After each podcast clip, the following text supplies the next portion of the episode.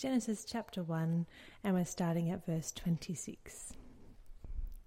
Then God said, Let us make mankind in our image, in our likeness, so that they may rule over the fish in the sea, and the birds in the sky, and over the livestock and all the wild animals, and over all the creatures that move along the ground.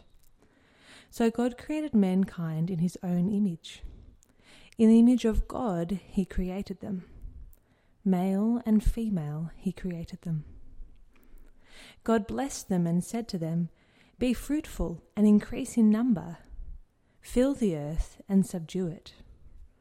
Rule over the fish of the sea and the birds in the sky, and over every living creature that moves on the ground.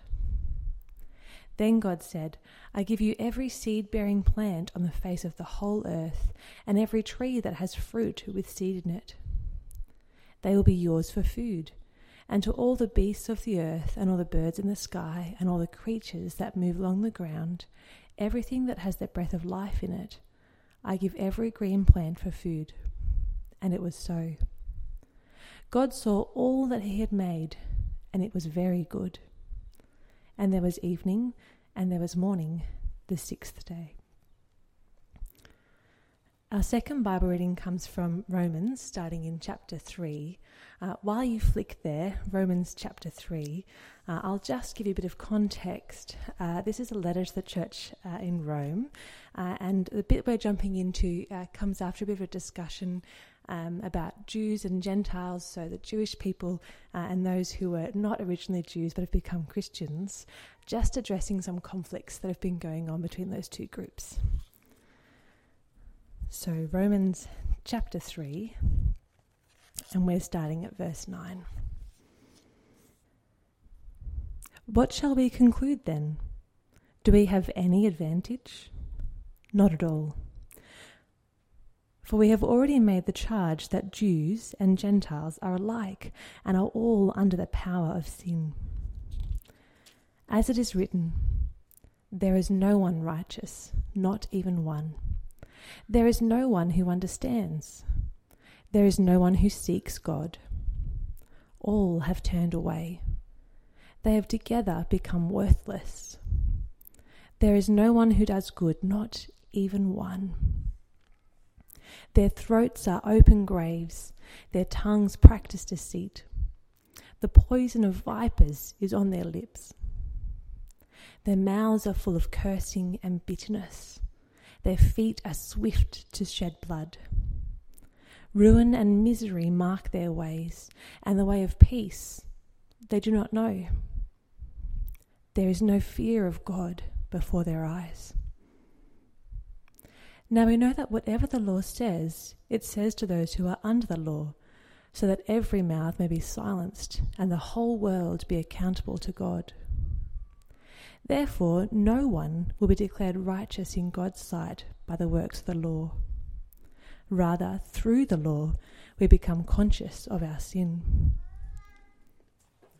Thank you, Millie. Keep that part of the Bible. Actually, keep your Bible handy because we're doing a little bit of flicking backwards and forwards between Genesis and Romans today. But let me just say uh, a welcome to you if you're new or visiting today, especially. It's great to have you along. Uh, very happy for you to have joined us in the middle of our series, or yeah, middle of our series on our statements of belief, what we believe as first things first. My name's Tim. I'm one of the pastors here, and so uh, yeah, we're going to dive right in and pray. Um, Youth Church, is that your cue, by the way? Someone? Anyone? Yes. Don't look too excited. Youth Church, off you go. How about I pray as they shift?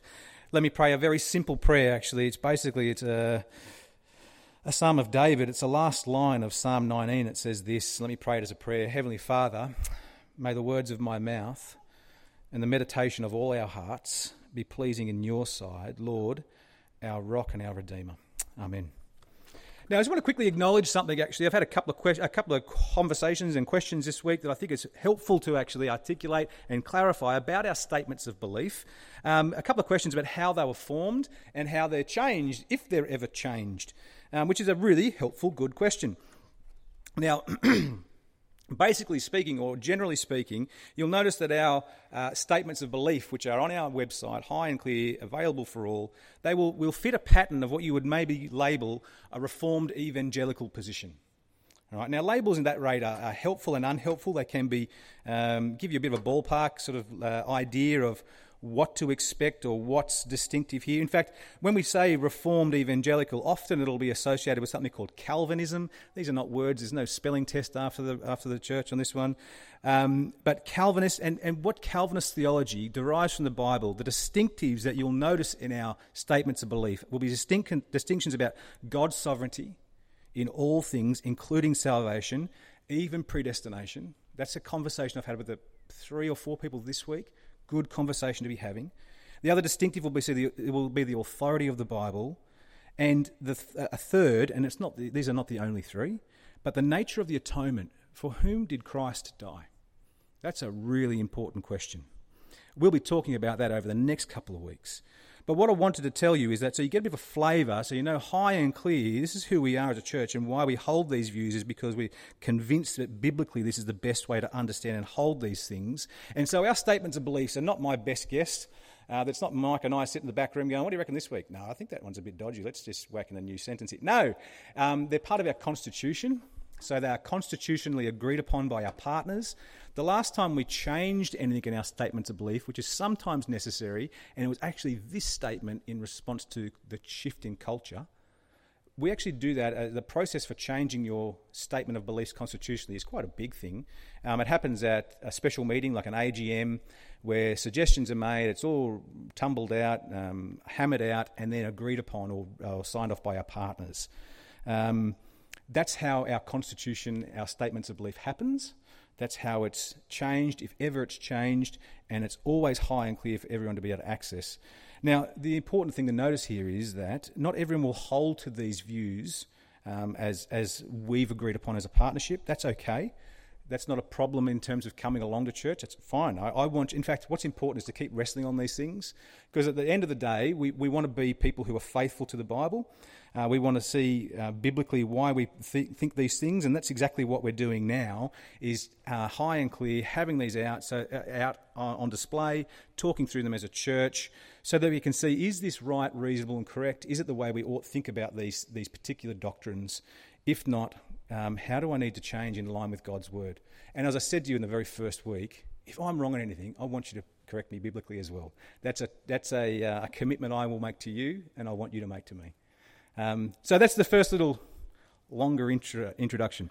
But, anyways, of all the doctrines in our series and our statements of belief, I would say the one we're looking at today has had as seen the most significant shift in terms of popular opinion and in cultural alignment in the recent years. I'm, I'm of course talking about the doctrine of humanity, right? Where, or the topic of humanity. Last week, I introduced a new word into some people's vocabulary, it appears, when I mentioned the word puffteenth. Um, someone has asked that I change that to puffteenth. The, the, the, concept is the same, it's this, this little nothing. It's, it's to describe a measure of extreme insignificance. Now, I'm not sure what the opposite of a puffteenth is, but the cultural shift in attitudes about humanity in recent years, especially as it relates to human identity and relationships, is the exact opposite of a puffteenth. I'm not sure what that is. I haven't come up with a word for that one yet, but it's huge.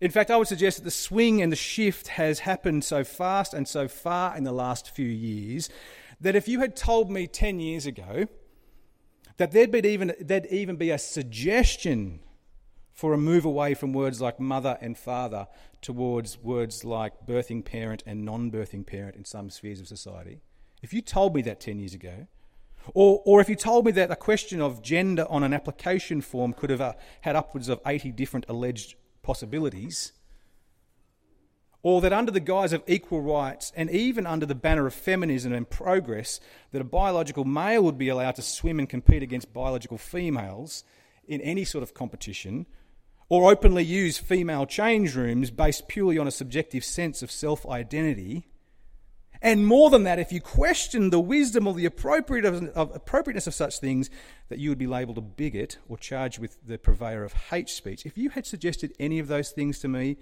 as a possible reality anywhere in the world, even 10 years ago, I'd have called you a lunatic. I would have said that that was crazy talk, that was alarmist, that was absolute piffle. And yet in 2022, this is where we are on the stage of the Western world, do you, do you realise? in some pockets of society, they are the precise things that we're, that we're battling with. So, despite all our advancements, despite all our achievements as a human race, we are, I would say, almost more divided on the basics of what it means to be human than any time that I can think of in history.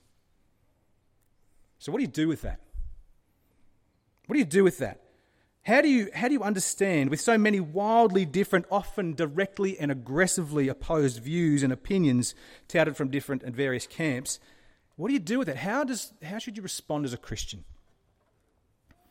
well, I hope it comes as no surprise to you now that just like every one of our doctrine topics that we were talking about in this series, the first base and the bedrock foundation we need to establish for any truth on any of these subjects, it's not popular opinion. It's not personal experience.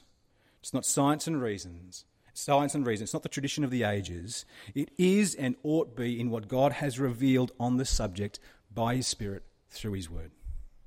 And that's what we're doing again today, seeking to apply what God has revealed about humanity, especially as it relates to human identity and relationships, so that we might live in line with the Creator's design and desire to actually flourish as His creatures. And can I just add one more little acknowledgement here that the topic of humanity is obviously deeply personal for each of us.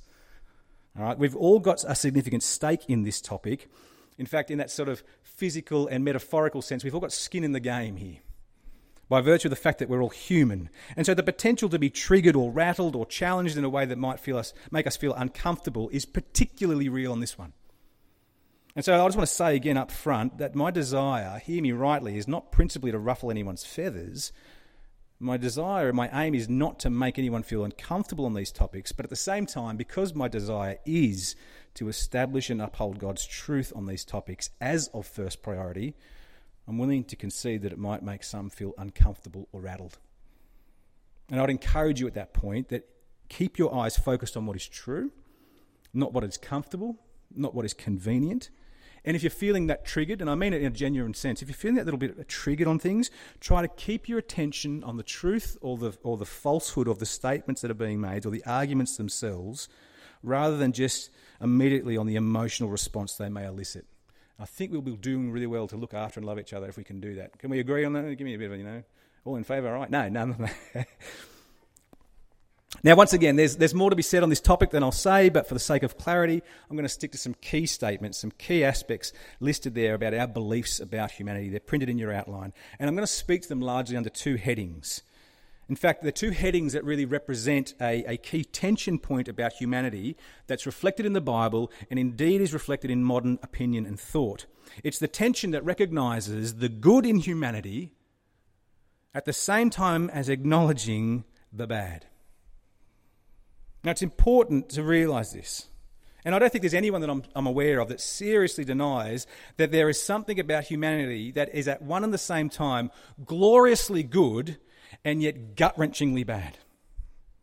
Capable of much virtuous excellence and yet guilty of so much evil vice. I mean, look no further than Eastern Europe at the moment. How do you understand and hold that tension?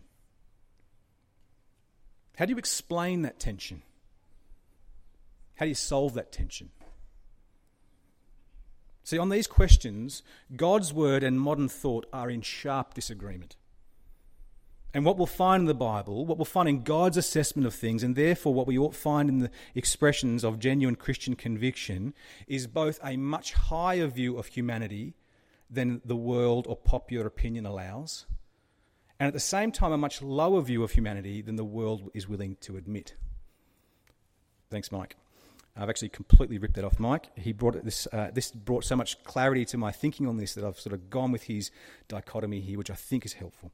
But let me start with the high view of humanity, and under a couple of headings there, you'll see in your outline, in terms of value, dignity, and worth, in terms of purpose, how is it the Bible presents a much higher view of humanity than the spirit of our age permits?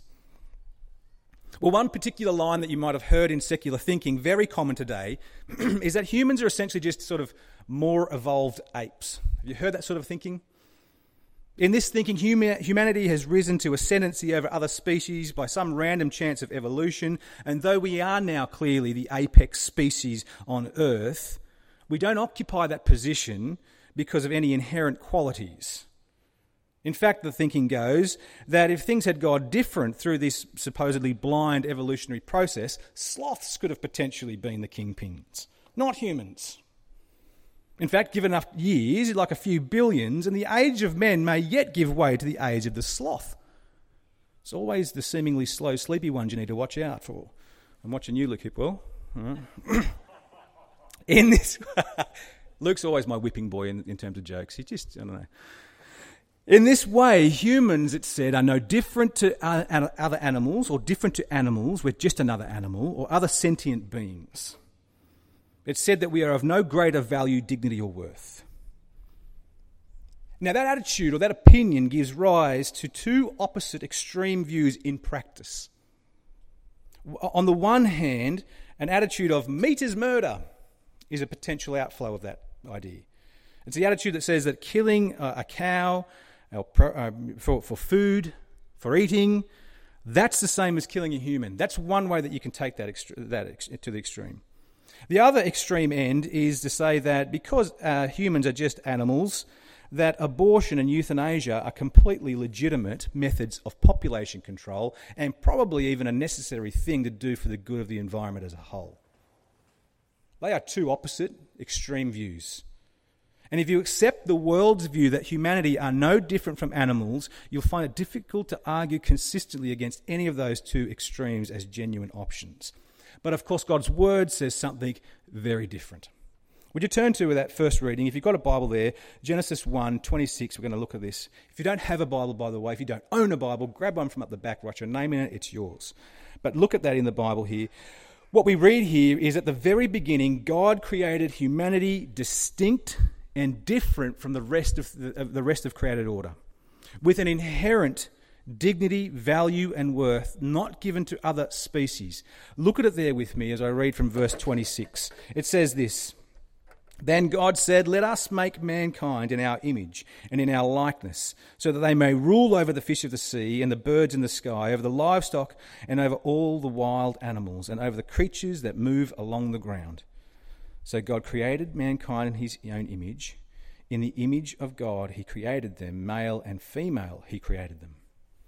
Now, did you notice it there? a key phrase that distinguishes humanity from the rest of the created order. You'll need to read verses 1 to 25 in order to actually spot it for yourself. Please do. But let me give you the shortcut answer. It's in verse 26. Six, It's the fact that God, Elohim, we talked about this last week, the plural word for God, God creates humanity in his image. And given that we saw last week that God is three in one, tri unity, he uses the pronoun our image. Now, that's not said of anything else in the created order, do you realise? That's not said of any of the inanimate objects or any of the animate objects in verses 1 to 25. It's only said of humans. What does it mean for humanity to be made in God's image? Right, that's an enormous, profound theological question. But at the very least, from the text, we can immediately say that this image bearing relates to a dominion or ruling responsibility. Do you see that in the text? God makes humanity in his image so that, verse 26, they may rule over the fish and the birds and the livestock, etc. So, straight off the bat, I want you to see here that the common assumption or the popular opinion of the world that humans are just slightly more evolved primates of no greater dignity, value, and worth than other creatures, uh, created species in the animal kingdom, that's just wrong. That's a poor, misguided assumption that leads to terrible practice. And it defies God, the Creator, it defies His express decree and purpose from the beginning. That's a very high view of humanity, isn't it? That's a very high, God given view of humanity.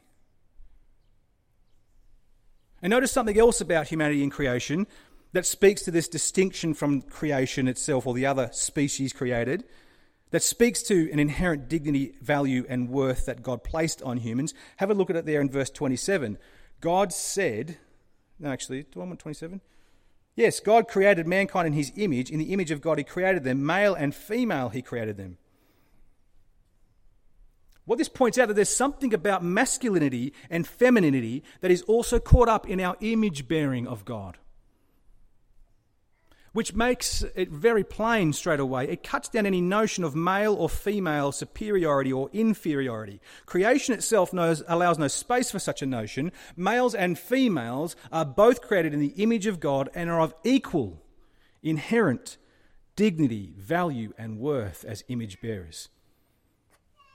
We'll, we'll see later, actually, um, that there is a distinction in the roles and responsibilities between Adam and Eve, and therefore between men and women more generally. In fact, if you have a quick look there, uh, 2.15, flick over the page, Genesis 2.15, Adam is given specific responsibility for stewardship of God's creation. God speaks directly to Adam in verse 2.16 and gives him the parameters of his responsibility. And then in 2.22, God creates Eve as a suitable helper, someone fit to assist Adam in this responsibility, this God given responsibility, because Eve possesses a set of complementary but different skills and abilities to Adam. It's, it's important to see this. Adam and Eve can now work the garden together and tend God's creation and bring it to order, but more significantly and important, Adam and Eve could now make little Adams and Eves, if you know what I mean. They could actually fulfill the creation mandate, that specific God given task of filling the earth and of subduing it. The ability to procreate makes that a lot better and easier. That's why Eve is the suitable helper for Adam. And it's important to see here again, it's this the equality and yet the difference between Adam and Eve, which likewise extends to males and females generally.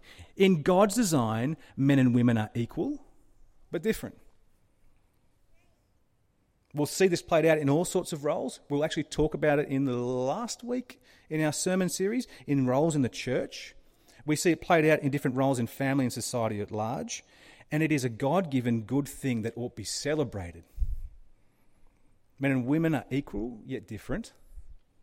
Different, yet equal. And it's precisely in the difference that the strength of their complementarity exists. For example, the fact that men are generally bigger and stronger than women, I say generally, because of course there are exceptions. Actually, I recently read of a study where I think someone, I don't know why they chose throwing a baseball, but two out of a thousand women will throw a baseball faster than a man. It's not a value statement. It's just a matter of, you know, it's a, a, a data point of a, of a study. It's a physical stat.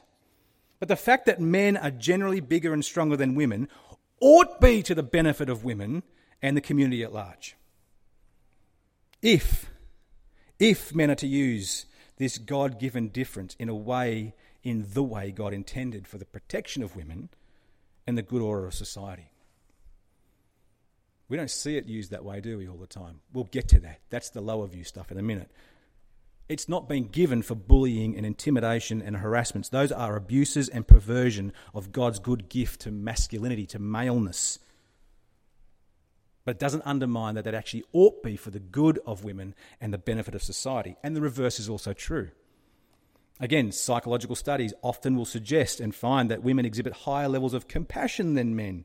Again, noting exceptions, of course, but this again ought be to the benefit of men and the community at large, as women, or if women, use this God given difference in the way that He intended.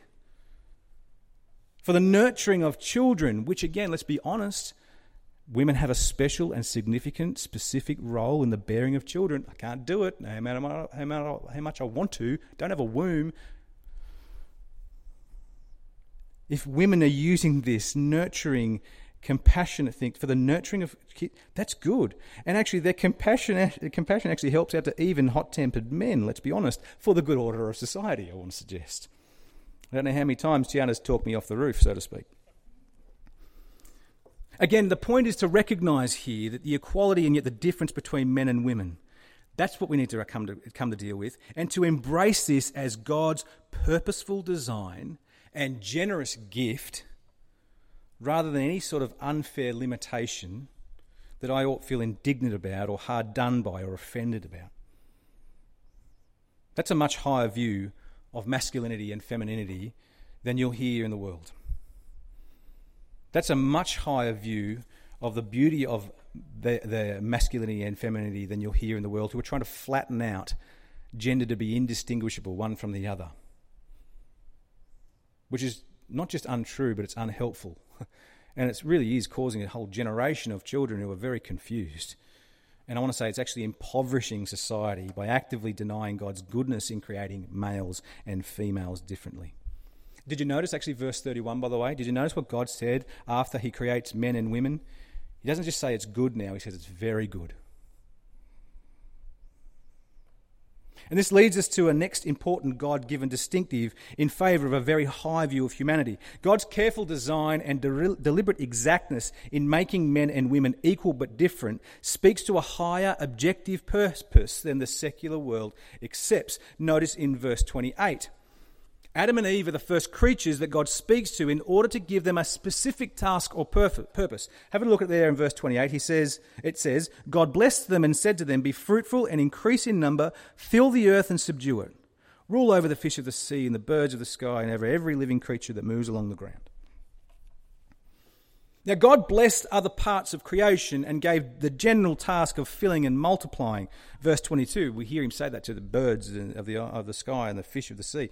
But he adds here a clear, purposeful task for humans that will require a bit more creativity and rational thought than just procreation. It's not just fill the earth, but it's subdue it. That is, bring it under control. That is, bring it to good order. See, that's going to require thought and effort and cooperation not seen or capable in the animal kingdom. And this creation mandate, if you will, speaks to a much higher view and responsibility placed upon humans that's not seen in the rest of creation. It points to the objective God given purpose. Now, a little tangent, you know I love them. Hold on with me for this one for a minute. This initial creation mandate is somewhat undone by the fall in Genesis 3. We'll speak about that in a minute. It's when humanity, through the sinful rejection represented by Adam and Eve, they brought about the corruption of the relationship, not just between humans and God, but between humans and the rest of creation. So that now humanity has lost the ability to fulfill that initial creation mandate successfully, bringing creation under control. See, creation is still wild and untamed in many places, and even in the spaces we've civilized, have you noticed? Weeds, disease, animal attacks, natural disasters still operate well outside of human control. We, we failed. It's where we see Jesus coming to restore order. See, in the life of Jesus, he exhibits the total control over creation that we were supposed to bring about.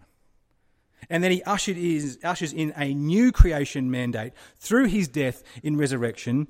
And if you want to know what the new creation mandate looks like and sounds like, it looks like and sounds like Matthew 28 19 to 20. You, if you know it, it's the Great Commission.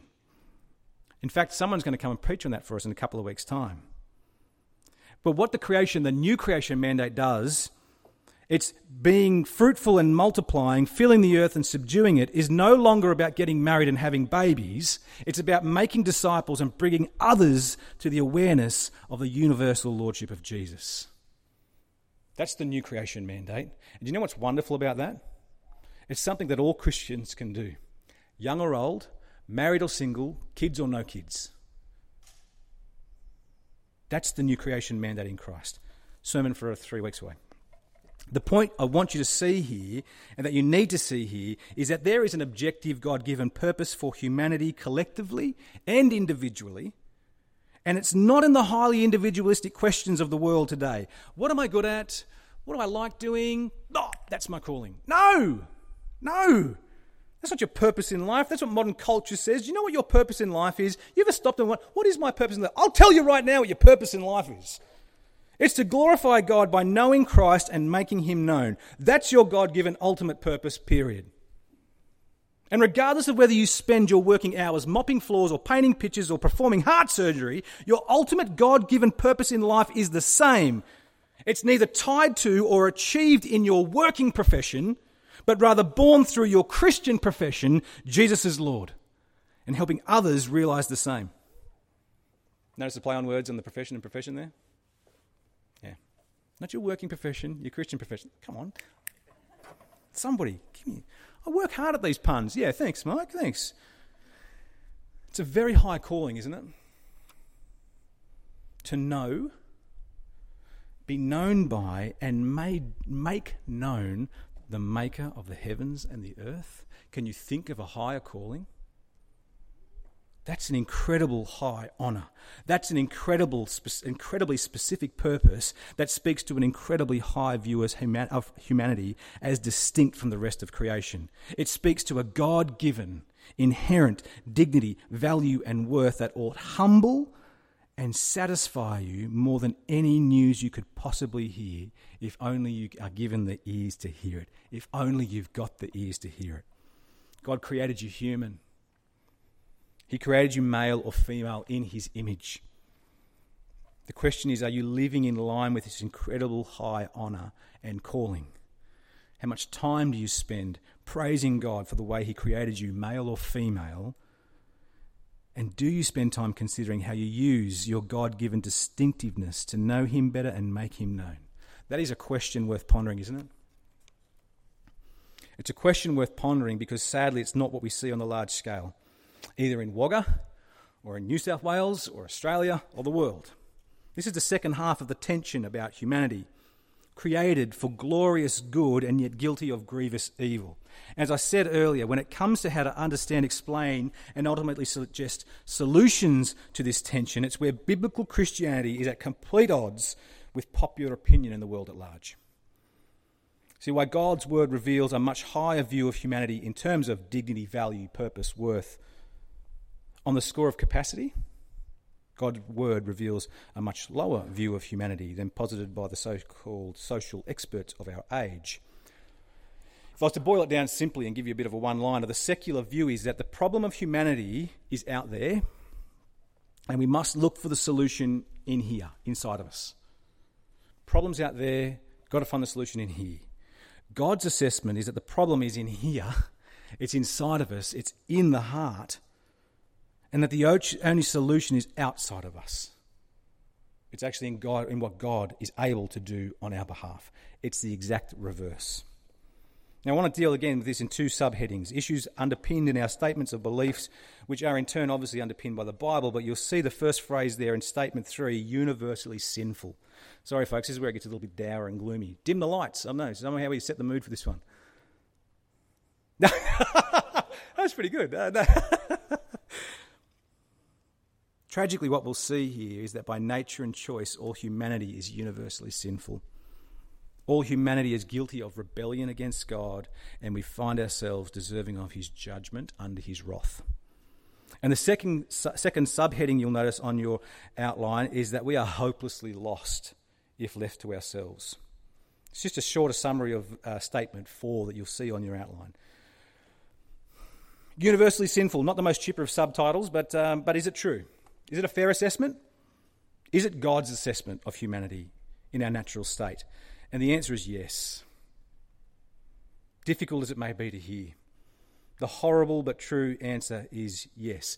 And it's important to do this. I always think about the illustration of it's a bit like if you're a bit concerned about health issues, you go to the doctor, you get some blood tests, he looks at your results.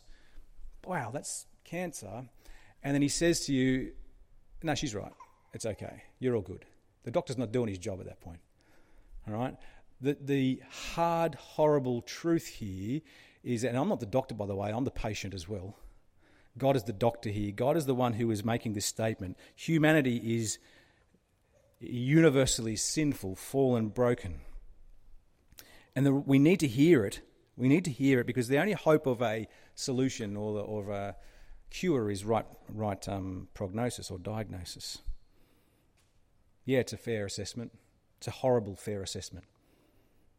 And this is played out actually consistently in the biblical narrative. It starts in Genesis 3 when sin entered the world through Adam, acting as humanity's representative.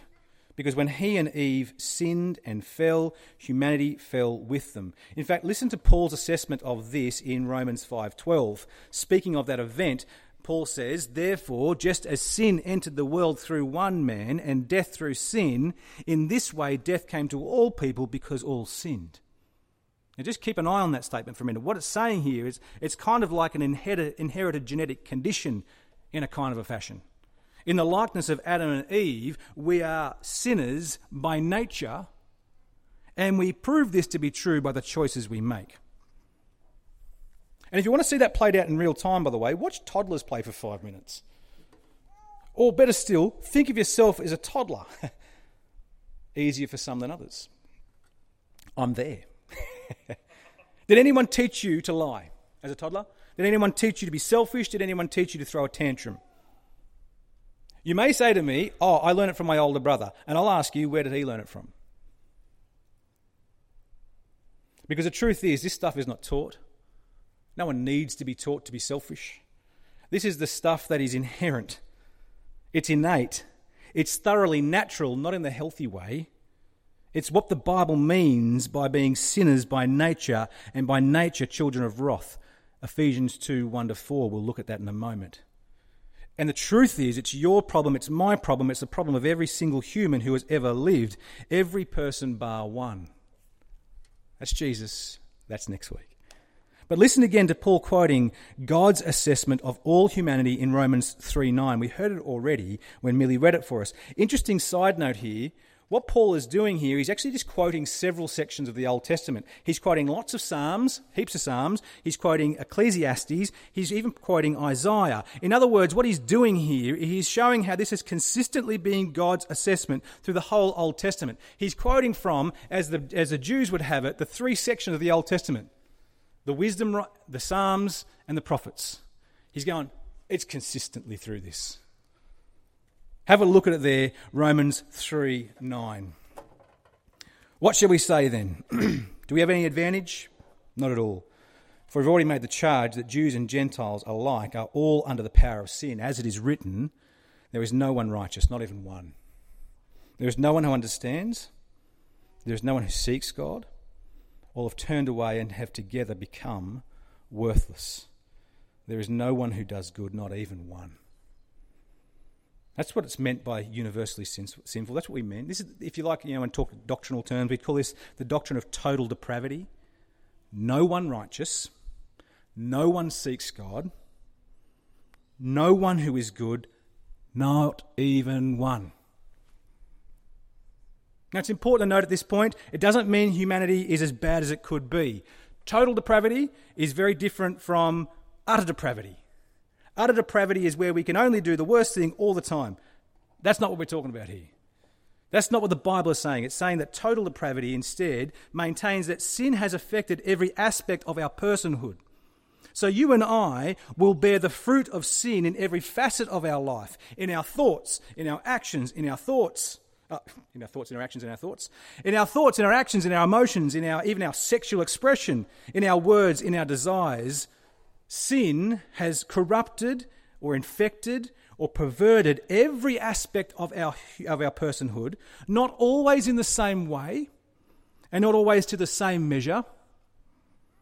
But the problem of sin is universal. We're still image bearers, but like a badly broken mirror, we don't consistently image God as we ought. And again, if it was possible, it gets a bit worse.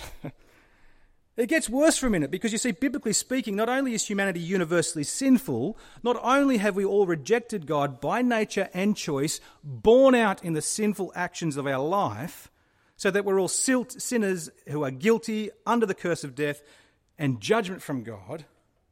Not only that, but left to ourselves, we're totally incapable of fixing the problem on our own. It's the last subheading here. It's another horrifying truth of the effects of sin spoken of in Romans 3 to the point where God's assessment of humanity is not just that there's no one good, but more devastatingly, verse 11, there is no one who understands, there is no one who seeks, even seeks God. All have turned away and together become utterly worthless. Together become worthless. That is stinging, don't you think? That is literally very damning, don't you think? And it's God's own assessment. In fact, back to Ephesians 2 that I mentioned earlier, Paul describing that natural spiritual state of all humanity without Jesus. Ephesians 2 1 says it this way As for you, you were dead in your transgressions and sins in which you lived in sorry, in which you used to live when you followed the ways of the world and the ruler of the kingdom of the air, the spirit who is now at work in those who are disobedient. You hear that? Spiritually dead in sin, captive to it. Verse 3 All of us also lived among them at one time, gratifying the cravings of the flesh and following its desires and thoughts. Like the rest, we were by nature deserving of wrath. Dead in sin by nature deserving wrath. Here's my question How do spiritually dead people have any hope of coming back to life? It's the same hope that the physically dead person has of reanimating themselves. No hope. But, verse 4. Verse 4 of Ephesians 2 because of his great love for us.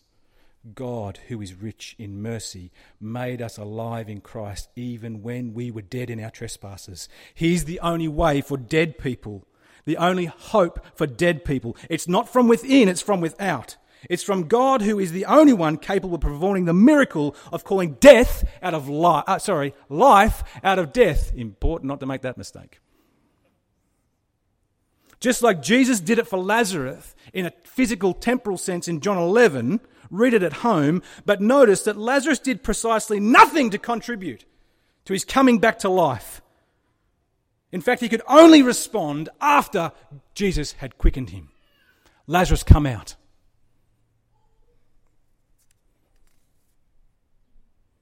And by way of a modern, more modern illustration, I'm going to finish with this one to pick that up and put it in a bit more, I think, something that we can understand. The truth of humanity's spiritual plight before a holy, perfect, and righteous God is less like a person drowning in the ocean needing rescue and scrambling to find something to hold on, uh, hold on to to keep afloat. That's often how we put it. We're, we're struggling, struggling with sin. We need someone to throw it so we can grab out with the hand of faith. No. We're more like the dead, swollen corpse at the bottom of the ocean floor. We're not just struggling, we're Lazarus, dead in sin, unable to do anything to better our spiritual situation. We need a miracle. We need a miracle. That's what we're going to focus on next week, folks. It's the miraculous Saviour leading to the miraculous salvation through Jesus. It's our only hope. Now, this is long and heavy it's only the beginning of a conversation in many ways, but I hope it does provide some good fodder for discussion with your Bibles open so that we might understand with greater clarity the things of God, that we might be clearer on the miracle He has performed on our behalf in Christ. It feels really weird for me to sort of get to 40 minutes in and go, rightio, sinners, damned to hell, hopeless, see you later. it's why we've got to see that there is a solution here.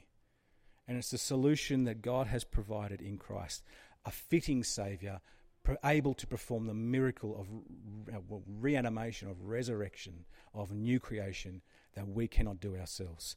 Let's pray, and we'll talk about that over the next couple of weeks. Pray with me. Father, we acknowledge that we are sinners. We're sinners by nature and choice. Every aspect of our personhood has been marred by sin, and left to ourselves, we are hopeless we are deserving of your judgment and wrath. And though the problem is very great, at the same time as recognizing that devastating truth, we can praise you that you provided an even greater solution in Christ. That by despairing in ourselves, you call us to look to Him to find that greater solution that solution that will one day restore us to the glory that you created us with, to be your image bearers in a real, right, and proper sense. Father, for those are amongst us who are here at the moment, physically alive and spiritually dead, we ask that you would quicken them, that you would actually call life out of death, from darkness to light.